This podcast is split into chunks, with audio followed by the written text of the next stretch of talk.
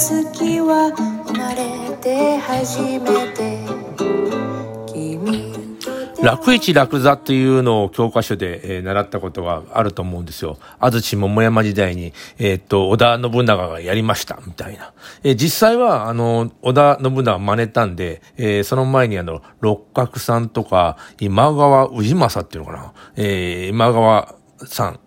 が、えー楽市とかやってたんですね。で、えー織田信長も、まあ、大々的にやったっていう、あの、ことなんです。あ、それいいね、みたいな。で、今、インターネットで、あの、この、なんていうの、あの、広がってんのは結局、楽一楽山みたいなことで、今まで、あの、大きな会社が、あの、独占的にやってたことが、個人でできるようになったじゃないですか。あの、音楽を発表するだとか、それからラジオを流すだとか、えー、それから映像で、うん、YouTube みたいなことね。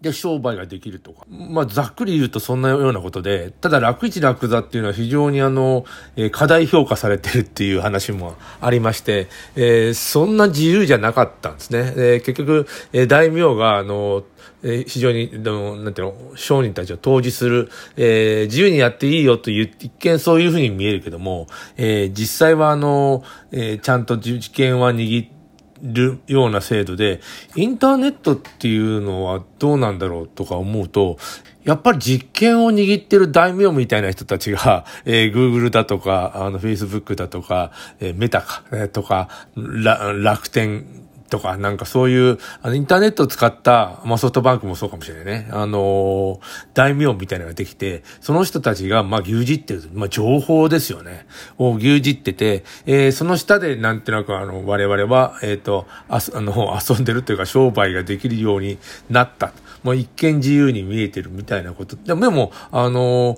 ー何にもできないとことよりも、あのーね、自由、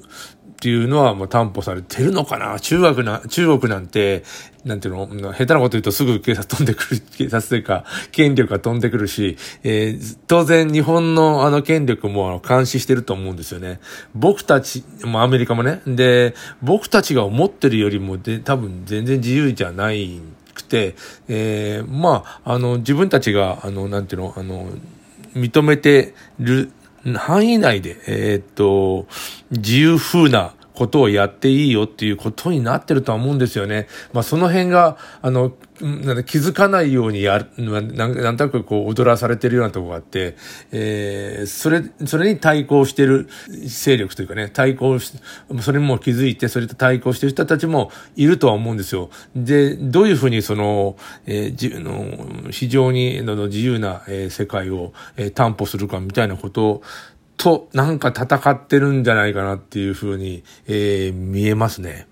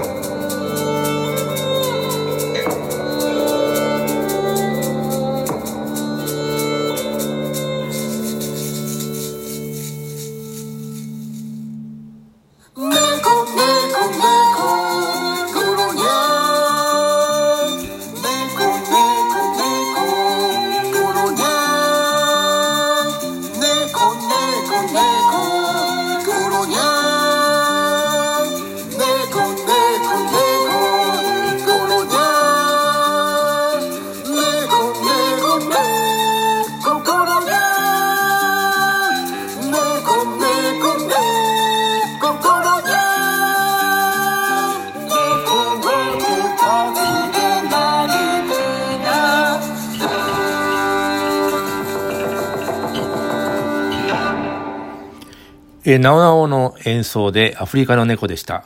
えー、バイオニストの柴田、えー、さんが、あのー、にゃーとか言うの、なかなか可愛らしいですね。え教科書に織田信長がやった、まあ、初めてやったとは書いてないですよ。あの、やったと言われる。楽一楽座。というのは、あの、があっていろいろ商業が発達したみたいなことが、えー、教科書に書かれた。ら、まあ、そんなのが、大体そうですよね。そういうふうに僕は理解していますが、で結構欠点があって、えー、どういうことかというと、この時期にね、やっぱりね、あの、問屋業者がすごい増えて、えー、だんだん店自体の売り上げが均一化してた、多くのも抜けに、とかその闇市が並ぶみたいな、えー、ことがあって、まあ要するにもうカオスですよね。これはずっとあの、秀吉の時代も続いて、江戸時代になって、えー、やっとこのなんていうの、あの、市場というものをうまく作り出していくことができたみたいな。今この、この状態ですよね。インターネット上で自由に、えー、いろんなことやっていいよっていうことがあって、まあそういうふうに、えー、表面上は見えてて、まあまあ細かいことはあれだけど、大体そういうことで、たくさんの業者、要するに個人がみんなでこう、えー、せどりがどうだとか、なんかあの、YouTube の使って商売がどうだとか、いっぱい店を やってるんだけども、同じような業者がたくさんできることによって、あの、均一化していくっていう、えー、まあ面白くなくなっていくっていうことですね。でもその過渡期で、それで、あの、その、あの、均一化したところところから、えっ、ー、と、なんて抜け出そうとして、えー、まあ抜けに品が闇業者な、まあガーシーみたいな人ですよ。みんなと同じことやっててはしょうがないので。まあでも排除されてましたからね。ちゃんとだからあの、運営してる、えー、っと、大名がいて、えー、排除するようにはなってるんですよね。なので僕たちは一見、あの、自由に見えるというところの中でこう、あの、やってる。えー、本当は、あの、統制はされているんだよ、みたいなことですけど、でもせっかくで渦中にいるんだから、新しいこと、要するにあの、大名たちが気づかないことをやれば、みんながやってること真似、せどりがどうとかそういうことではなくて、自分で考えたアイデアを、あの、自由にやるっていうことが今できる状態なんですよね。で、あの、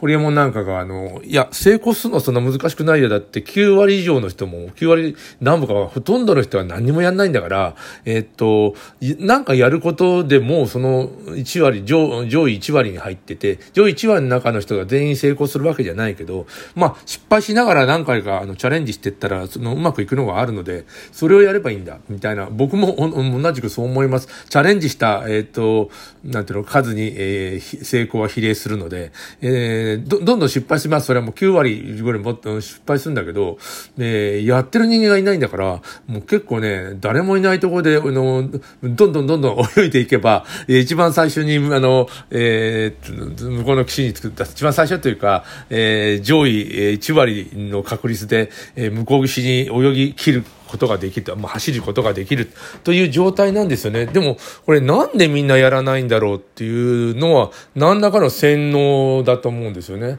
勉強していい学校に行くみたいな、いい会社に入るっていうようなことを、えー、な、学んでて、今でも学んでて、えー、それが、なんか、本当にそれが成功に近いんだろうか。それは全然成功でも何でもなくて、えー、っと、大きな、あの、会社なり、えー、大名ね、大名とかの、えー、手下、手下の会社ですよ。そこ、そこで、なんとなく働くこと、働いて、えー、っと、あの、暮らしていいよっていうような権利を、あの、ちっちゃくちっちゃくもらって、それで、あの、定年退職っていう60歳になったら定年退しま、しますみたいな。今ちょっと65になりましたけど。でもすごいよね。60になったら全員失業するって、あの、本当はすごい、あの、制度なんですよね。えー、その代わり退職金あげますよ、みたいな、ちょっとごまかされたりなんかしてね。